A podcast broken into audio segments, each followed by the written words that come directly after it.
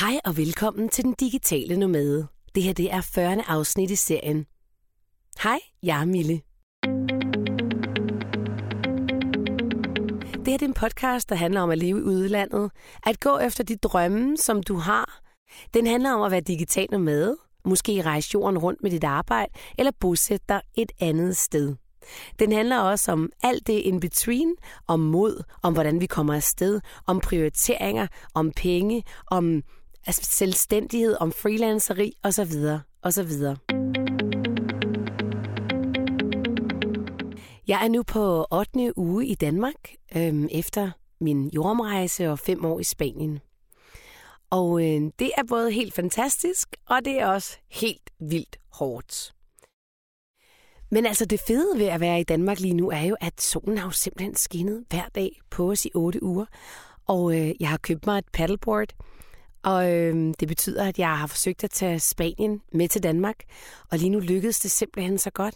Jeg arbejder måske lidt mere, end jeg plejer, men øh, man ikke voldsomt meget.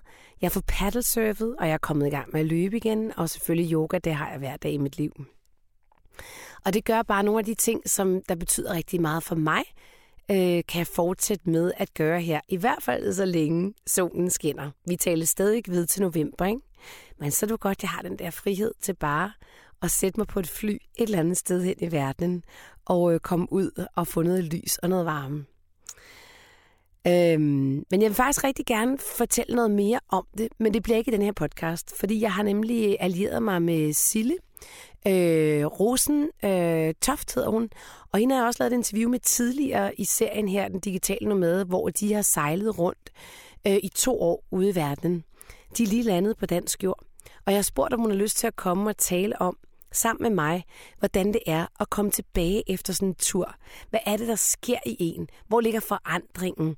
Hvad, hvad kan man lære af det? Og hvor er det, det kan være sådan lidt vanskeligt at komme tilbage? Og hvorfor jeg synes, det kan være rigtig interessant også for, for jer lytter, øh, eller for, for, for jer, øh, det handler også meget om det der kultur.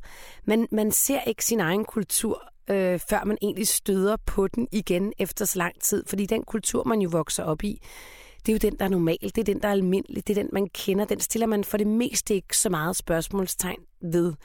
Øhm, og det gør man måske først i virkeligheden, når man kommer ud og oplever nogle andre kulturer, nogle andre måder at gøre tingene på over en længere periode, sådan så man rent faktisk bliver påvirket af det. Og det er også noget af det, jeg synes, der har været sindssygt spændende ved at rejse ud i verden og bo i udlandet.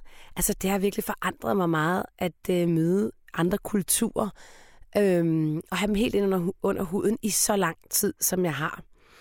Og øh, det synes jeg egentlig, at alle mennesker burde unde sig selv at prøve, fordi det kan virkelig sætte nogle perspektiver øhm, i gang. Og det kan også sætte nogle perspektiver i gang i forhold til den, den kultur, man selv er vokset op i. Og du får aldrig mig til at sige, at Danmark er noget lort, eller at folk er sure, eller at øh, jantelov mig her og der alle vegne. Sådan har jeg det vidderligt ikke, og jeg ser det heller ikke, men jeg oplever meget folk, der har været ude, har den negative hat på. Den hat, den tager jeg ikke på. Den kommer jeg aldrig til at tage på. Det er ikke, fordi jeg ikke kan se, at der er nogle ting med Danmark, som kunne være langt bedre. ikke mindst øh, vejret.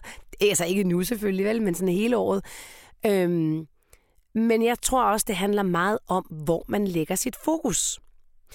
Og det skal jeg tale med Sille om. Og det glæder jeg mig rigtig meget til. Jeg har faktisk inviteret hende til kaffe op i haven. Øh, uden at stresse hende.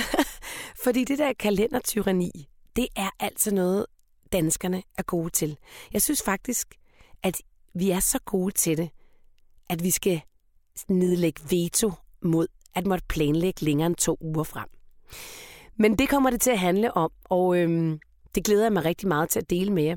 Fordi Silje er nemlig også en fantastisk, åben, øh, lækker, dejlig personlighed med nogle fede holdninger.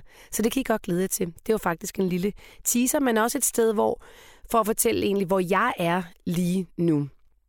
Jeg savner faktisk Spanien. Det kan jeg mærke nu. Jeg savner de mennesker, der var der. Jeg savner den tranquilloneshed, der var. Jeg savner den kultur, som jeg har været en del af i så mange år. Men alt det, det kan I høre mere om. For i dag der skal det nemlig ikke handle så meget om mig. Det skal handle om Thomas Weber. Thomas Weber, han er øh, rejsende med sin familie. Han øh, har rejst rigtig, rigtig mange gange, og øh, han har store børn. Han tager ud og sejler, og de seneste har de været ude at sejle i, jeg tror det var 15 måneder, de har været sted og taget børn ud af skole og hjemmeundervist dem, og han har arbejdet lidt undervejs osv. Øh, men det, der er interessant her ved Thomas, det er, at han har skrevet en bog, der hedder Hold kæft og rejs. Og jeg blev lidt nysgerrig på den titel der, fordi den er jo sådan lidt upfront. Nå, skal vi nu holde kæft, eller hvad var? Øhm, og det synes jeg var lidt spændende, så jeg vil gerne høre, hvad det var, øh, Thomas egentlig mener med det. Og jeg kan godt allerede nu afsløre, at Thomas mener også, at han kontaktede mig faktisk, fordi han var uenig med mig i, da jeg sagde, at det var dyrt at rejse. Det har det været for os, øhm, fordi vi har rejst på den måde, vi har. Og han sagde, at det er noget bullshit. Det er ikke dyrt at rejse, Mille. Man kan gøre det på så mange billige måder. Og så blev jeg jo nysgerrig. Hvad er det for nogle måder, man kan gøre det på? Så jeg selvfølgelig ringede op til Thomas for at høre, om han ikke kan give os nogle gode fif til, hvordan man egentlig også kan rejse billigt. Og øhm, vi skal høre Thomas' historie om et øjeblik, men jeg vil lige sige, at Thomas stammer en lille smule. Så øh, der er ikke hak i pladen, der er bare et lille hak i Thomas. Men Thomas, han har en pissefed historie, og øh, det er ikke særlig meget. Så det, tænker, så det, det kan du sagtens øh, lytte hen over. Det er ikke forstyrrende for historien. Så Thomas, tusind tak, fordi du vil være med, og velkommen her til Den Digitale Nomade. Tak skal du have, Mille. Hvor er det dejligt, at vi øh, endelig kan mødes her, øh, godt nok på en Skype-forbindelse. Hvor er det, du er henne i landet? Jeg øh, er faktisk ikke i landet. Jeg sidder lige nu Jeg mener faktisk også verden. Hvad siger du? Jeg mener faktisk også verden. Ja, okay, godt. Jeg sidder i en lille by lidt nord for Barcelona, som hedder Sant Pol de Mar. Mm. Øh, den ligger lidt sydligere for en anden by, som der sikkert er mange, der kender, for den hedder Calella. Ja, den kender vi, ikke? Der er der nogen, ja. der har været en gang og drukket nogle schusser, tror jeg. Præcis. Men Thomas, vi skal tale lidt i dag om, øh, om dig faktisk, fordi du har skrevet en bog, der hedder Hold kæft og rejs. Jo, den hedder ja. Hold kæft og rejs. I den, I den bog, der forsøger jeg at skyde alle de der undskyldninger ned, øh, som, som vi jo alle sammen har, for ikke at, øh, at udleve vores største drømme. Ja. Øh, for eksempel angående økonomi eller arbejde, at, øh, oh, men det er jo svært at, at sætte et år ind i kalenderen og tage ud og mm. rejse, så sparer vi jo ikke sammen til pensionen imens, eller hvad skal vi gøre med børnene? Og... Men Thomas, det vil jeg faktisk også spørge dig om, for det er mit første spørgsmål her i dag, det er, hvorfor sådan en lidt øh, provokerende titel som Hold kæft? Hvad kommer det Jamen, så af? Det er fordi, jeg bliver lidt provokeret en gang imellem, når folk siger, åh, jeg drømmer virkelig om at gøre det her, men det kan jeg jo ikke, fordi... Og jeg har mm. nogle gange har jeg virkelig bare lyst til at råbe og skrive, simpelthen hold nu kæft for pokker og kom afsted i stedet for. Det her det er jo bare undskyldninger. Det bliver, ikke, det bliver ikke bedre om to år, det bliver ikke bedre end ti år. Det er nu, at, at, at vi skal afsted. Øh, også fordi jeg prøver selv på at leve efter, efter lidt den her kliché, som hedder, man, man er sin egen lykkes med. Ja. Øh, man kan ikke gå og vente på, at man vinder i lotto. Man må sørge for selv at, øh, at, at øh, realisere sine drømme. Ja, og gør du det? Altså, har du selv realiseret dine drømme? Ja, det har jeg. Prøv at fortælle, hvad har du gjort?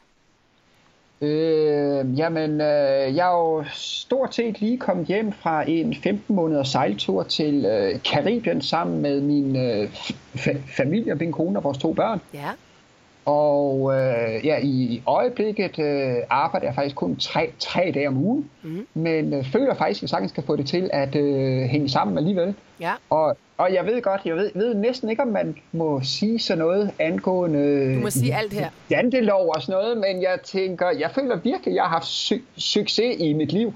Så kan det godt være, at jeg ikke har en Ferrari, eller, eller bor på Strandvejen, eller sådan noget, men jeg føler virkelig, at jeg har lykkedes, fordi jeg har været tro over for mig selv. Ja. Det kan jeg sagtens, øh, altså det kan jeg sagtens forholde mig til os selv. Altså for mig men er det heller ikke vigtigt, øh, hvor mange penge, der står på kontoen, men hvor mange oplevelser, der står på kontoen. Og jeg tror, at øh, for dig og mig, som måske ikke er så bange for at tage ud i verden, er det, er det en fuldstændig naturlig ting at tænke.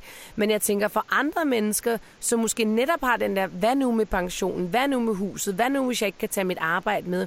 Hvordan, hvordan kommer man så der ud i den verden der? Altså, hva, hvordan kommer man ud, uden at det koster en øh, hele ens opsparing for eksempel? Altså, hvordan, Hvordan kan det lade sig gøre? Hvordan har I gjort det for eksempel?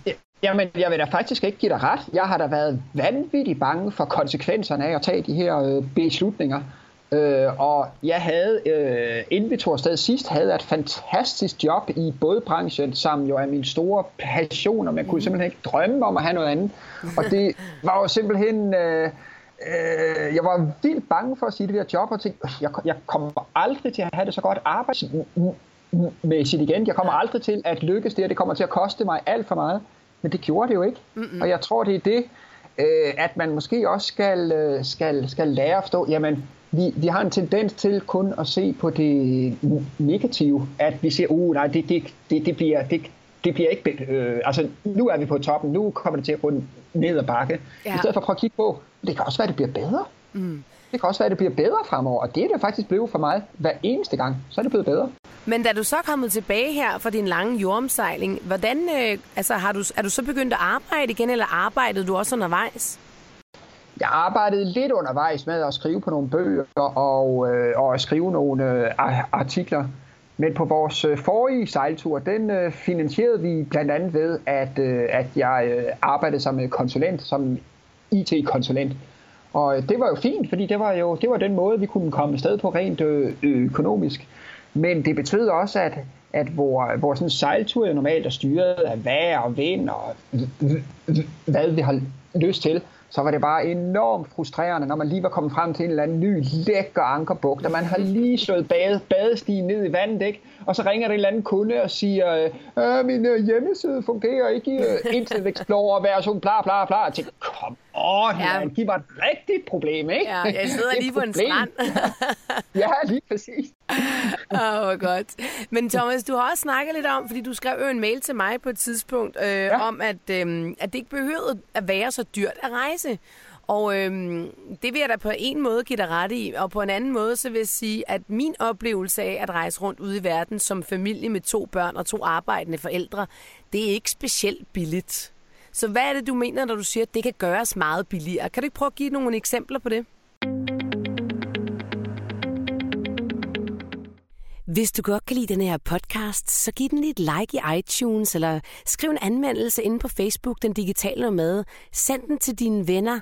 Gør alt det, som du har lyst til med den her podcast, hvis du godt kan lide den. Og hvis du godt kan lide Thomas' historie, skal vi ikke lige vende tilbage og høre, hvad det er for nogle sindssygt gode, billige tips, han har. Det kan jeg sagtens. Øh, hvis, man, øh, hvis man for eksempel tager til Thailand, så er Thailand jo generelt set et billigt land, mm. hvis man er de rigtige steder. Hvis man er ved de der store resorts, jamen, så koster en frokost jo øh, måske endda mere, end hvad den gør i, i København. Øh, men øh, man kan også tage ind på det lokale marked, så koster en frokost 3 kroner. Mm. Øh, men, og så findes der jo alt derimellem os, sådan lidt afhængig af, hvor, hvor tæt man er på alle de store turiststeder. Mm. Så, øh, og det var noget, vi brugte meget på vores øh, sejltur nu. Jamen, hvis man skal gå ind i et supermarked og handle mad og købe importerede varer, jamen, så er det dyrt. Ja. Så går man til det øh, lokale marked og køber ja, fuldstændig den samme slags frugt og sådan noget, men det er ikke pakket ind i plastik, vel? Øh, og snakker lidt med de øh, lokale om og siger, nej, vi har ikke nogen æg i dag, skal du købe æg, så skal du handle om torsdagen eller om fredagen i stedet for. Mm. Og det er klart, det gør det jo mere kompliceret. Men det giver altså også en masse oplevelser, fordi man får en helt anden kontakt med folk. Mm. Øh. Det er rigtigt. Men nu vil jeg udfordre dig lidt, fordi jeg giver dig helt ret i, at Thailand er billigt. Fordi vi har lige været i Chiang Mai, og øh, jeg må sige, det var nærmest de samme priser, som da jeg var i Thailand. Første gang var 20 år siden. Jeg har rejst der rigtig mange siden, men bare første gang. Og jeg var ret overrasket over, hvor billigt det var øh, i forhold til, hvor vi havde rejst øh, på den anden side af jorden i, i Sydamerika og Mellemamerika, som faktisk ikke var særlig billig. Øh, men, men, men er der andre steder, du sådan kan nævne end, end Thailand? Fordi vi har også spiser også lokalt og, og køber ikke importerede varer osv. Men noget af det, vi oplevede, nu ved jeg, at du har sejlet meget, det gør vi ikke. Det er faktisk, at når vi booker et eller andet sted, og vi er oftest blevet nødt til at booke noget Airbnb, fordi jeg jo som sagt er, er, er speaker, og jeg kan ikke stå i en lille træhytte på stranden og spike, mens øh, vinden og, og alt det der vand, det ligesom går ind i min mikrofon. Vel? Og det er faktisk ret dyrt at lege Airbnb-lejligheder rundt omkring i verden. Ja, det er det. Det er det. Så hvad øh... tænker du om det? Øh. Altså, kan det kun være billigt, hvis man sejler og går på det lokale marked og helst i Østen? Ja, men man kan også sige, nu har jeg lige været i Skopje i Makedonien. Ja. Og, øh, og, og det, det lyder som om, jeg er en eller anden slags øh, fattigrøver. Det, det er jeg som slet ikke. Det, er- det er bare fordi, jeg prøver på at bruge pengene på den bedst mulige måde. Ja, ja. Men i Vi Makedonien, der, i Makedonien, der kunne jeg lege en øh, lejlighed i en hel, øh, i en hel weekend for 450 kroner. Så 200 Øh, kroner per overnatning. Lige præcis. Og det er, er Så- det en lejlighed til dig, eller er det en lejlighed til familien? Fordi det gør Det altså en min- forskel. Det var min ku- kusine og mig, der øh, var, var afsted. Så der var en øh, dobbeltseng og en enkeltseng, Okay. øh, som vi kunne sove i der. Mm. Øh, så, så er det lidt, hvis man skulle tage til øh, øh, New York eller sådan noget i stedet for, så havde vi ikke kunnet gøre det for, Nej. for de penge. Nej. Øh, så det er jo lidt en opvejning også. Vil man, vil man sidde hjemme og drømme om at komme afsted på et eller andet fuldstændig vildt? Eller, eller nej, nej, nej der, der var en på et af mine foredrag på et tidspunkt, som øh, afbrød mig, når jeg, når jeg for, fortalte om det her med øh, ø- økonomi. Mm. Og så sagde han, men hvis man nu hele livet går og øh, drømmer om at øh, købe en Mercedes, og så får man alligevel kun råd til en Skoda, jamen så har man jo ikke opnået sin drømme. Hvor jeg mener, at nej, hvis man nu hele livet går og drømmer om at få en bil, så er det vel bedre, at man får en Skoda, end at man hele livet går og drømmer om at få en Mercedes og aldrig nogensinde får en bil. Det giver jeg dig helt ret i. Og selvfølgelig kan man spare rigtig mange penge, hvis man lige vælger de rigtige flybilletter, og man har mulighed for at gå på markederne og rejse de lande, der er billige, for der er selvfølgelig stadig rigtig mange lande, der er billige. Jeg oplevede bare ikke Sydamerika så billigt, som jeg faktisk havde regnet med, og jeg tror i vidder lidt på også, at det er Airbnb, der har ødelagt det marked. Fordi Airbnb var engang et sted, hvor man ligesom øh, lejede sin lejlighed ud. I dag er det jo en gigantisk business for folk, ikke? Så derfor er, er priserne også meget højere på lejlighederne i dag. Og det presser ja. altså bare priserne op i alle byer. Ja. Og det er lidt ja. ærgerligt. Øhm, ja. Okay, men hvor- hvornår skal du så på din næste rejse? Nu siger du, du lige er kommet hjem. Hvornår, øh, hvad skal der ske næste gang? Ja, så, så hurtigt som muligt. Ja. Men øh, der er jo også nogle andre, der er også noget andet, man skal tage hensyn til. Nu, øh, nu hæver vi jo børnene ud af skolen. Ja, okay. øh, nu, og øh, vores datter, hun, øh, hun fylder snart 14, og jeg mener, hun kommer i puberteten nu, og jeg tænker, der er nogle, der er nogle behov, som hun har, fordi øh, det er jo lidt sådan, at man sætter børnene lidt tilbage i tiden ved at tage dem ud og tvinge dem til at være så meget sammen med sine øh, Ja. forældre. Ja. Og nu hvor hun er 14, nu skal hun jo snart ud og have sit eget kys, og hun skal lære noget med drengene og sådan nogle ting, som vi jo som forældre overhovedet ikke kan, altså kan Nej. øh, hjælpe med. ikke hjælpe hende med, det, er nej. noget, nej, det er noget, hun skal gøre selv. Ikke? Ja. Og det er lidt svært, hvis man så øh, i- isolerer hende ude på en sejlbåd. Det er. Øh, så vi vil, øh, vi vil nu vente til de er færdige med skolen, børnene, mm. inden vi tvinger dem ud af skolen. Det kan godt være, at vi tager sådan en tre måneders tur eller sådan Ja.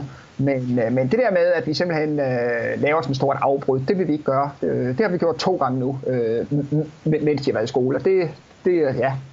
Thomas, har I rejst på andre måder end at sejle? Eller er det altid med båden?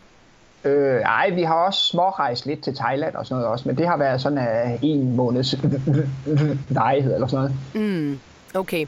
Hvad vil, øh, hvad vil være dit bedste råd til mine lyttere, hvis øh, man sidder med drømmen om at gerne vil ud og rejse og få det til at fungere? Hvad, hvad vil være dit bedste råd? Altså, nu snakker vi altså ikke 14 dage til Mallorca, vel?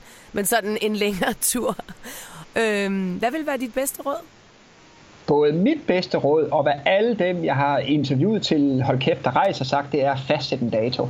Ja, Og det skal selvfølgelig være en real, realistisk dato. Ja. For hvis man nu har en plan om, at man vil øh, backpack i Asien i tre måneder, og man regner ud, jamen det vil nok koste mig en 80.000 kroner eller sådan noget. Mm. Så må man jo prøve at kigge på sin økonomi og sige, jamen hvis jeg skærer ind til benet her, vil jeg kunne nå på et halvt år kunne spare de penge sammen, eller på et år? Øh, vil, er det reali- re- realistisk, jeg kan nå at opsige mit job? Er det re- realistisk at nå at finde en øh, lejer til min øh, lejlighed?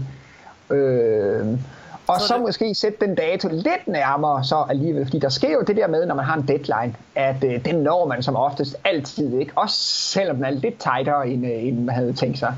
Det er meget sjovt, du siger det, fordi der var en, der skrev til mig i går, at øh, om jeg kunne give hende nogle fif, fordi de overvejede at rejse til udlandet om 3 til 5 år. Så var jeg bare sådan, okay, er du sindssygt en lang, øh, en lang indkørselsperiode, der er på det her? Ja, Og så ja. sad vi og talte om, de kommer aldrig afsted.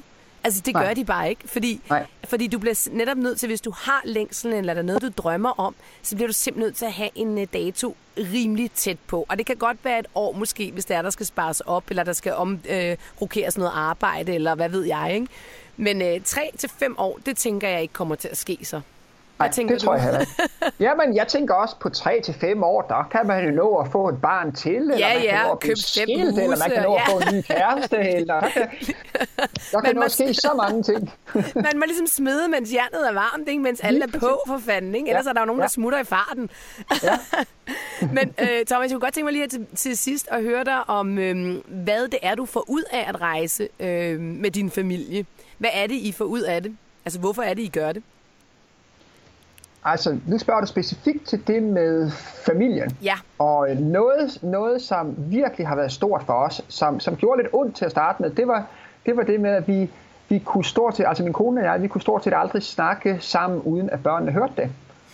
øh, og det var svært at finde tid eller mulighed for at snakke om noget, som for eksempel hvis det lavede lidt i økonomien, eller vi var urolige for nogen derhjemme, som var syge, eller vi havde vores problemer, eller noget i den stil. Og det gjorde, børnene de hørte kun øh, brudstykker af det. Og, mm. øh, og, og grunden til, at de ikke skulle høre det, det var jo, fordi vi ville øh, be, beskytte dem. Ja. Øh, men egentlig så blev de meget mere rolige, når de kun hørte brudstykker. Mm-hmm. Og det gjorde, at i stedet for, så inkluderede vi dem fuldstændigt i stedet for. Mm. Øh, hvilket betyder, at nu, der kan vi snakke om alting med vores børn. Og ja. vores børn kommer og snakker øh, om alting med os, og vi kan snakke om sådan nogle ting om, jamen, hvor kommer børn fra, og hvad, hvad, hvordan skal vi bruge penge på bedste måde, og hvad... Øh, ja, jeg havde en ven, der blev syg med cancer, da vi var, da vi var afsted, og det kunne vi også snakke om den der frygt for, jamen, øh, at nogen skal dø i ens øh, nærhed og sådan nogle ting, øh, på en helt åben måde nu, som ikke kunne før vores rejse. Så i virkeligheden har det været en gave, det der med at kunne være meget mere åben og ærlig over for sine børn, også ja. selvom det er nogle voksne issues. Ja, ja. ja. Det har. Og, og, og hvilket har gjort, at I har fået et tættere sammenhold, eller hvordan? Ja, lige præcis. Mm. Lige præcis. Og det har vi stadigvæk. Mm. Det kan jeg godt ikke genkende til det der. Som klart ja. var også var en frustration for mig i starten. Jeg vil sige, der er stadig nogle ting, jeg ikke gider diskutere, når, når børnene er der. Men det er egentlig ikke fordi, at, øh, at det ikke er for deres øre eller sådan noget. Jeg har bare lyst til at have det der sammen med ja. min mand, ikke? Ja. som ja. kun er vores. Ikke? øh, men, men jeg vil sige, de er også totalt involveret i alt. Altså alt, ja. økonomi, øh, bekymringer, alt muligt. Og det gør dem jo på en eller anden måde enormt voksne. Øhm, men samtidig så synes jeg også, at Altså, at, at, som du siger, det er super fedt det der med, at man kan have samtaler om alt, og de er i hvert fald ikke bange for at komme til os med nogle ting, vel? Ja. Jeg tror også faktisk, det er enormt vigtigt at vise sine børn, at man er et autentisk menneske, og vi er ikke, vi, vi er ikke bare forældre, vel? Vi er alt muligt. Ja.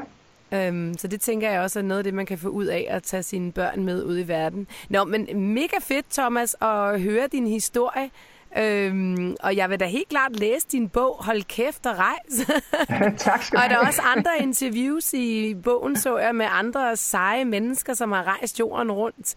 Mega spændende. Der, ja. Og så synes jeg jo også, Thomas, det der er rigtig spændende ved dig, det er, at øh, du er rejst ud med dine store børn, ikke? eller I altid har rejst med jeres børn, hvor der jo, der jo sker jo ofte det, at, øh, at lige så snart børnene kommer i skolealderen, så, øh, ja, så får de faktisk ikke rigtig lov til at rejse på længere ture længere, fordi at forældrene, mange forældre kan mene, at det, det kan man ikke.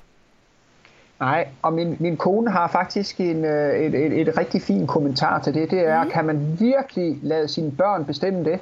Skal vi sidde, når vi er 70 år gamle på plejehjem og sige, ja, vi drømte om det der, men vores datter eller vores søn ville jo ikke det, så nej, så øh, gjorde vi det ikke. Kan man skyldsætte sine børn med det resten af livet? Og ved børn i det hele taget, hvad der er bedst for dem selv? Det er jo vores fineste opgave som forældre. Ikke? Det er jo nogle gange at tage nogle beslutninger for vores børn, som måske til at starte med virker hårdere over for børnene, men som de bagefter vil komme og sige, oh tak, det var det rigtige det der.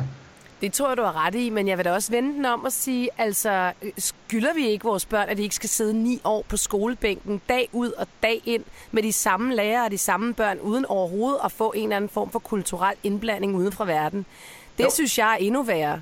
Så, så for ja. mig at se, så handler det også rigtig meget om, at vi skylder vores børn at åbne deres øjne, og det, og det kan man altså ikke bare på en ferie to uger til Mallorca.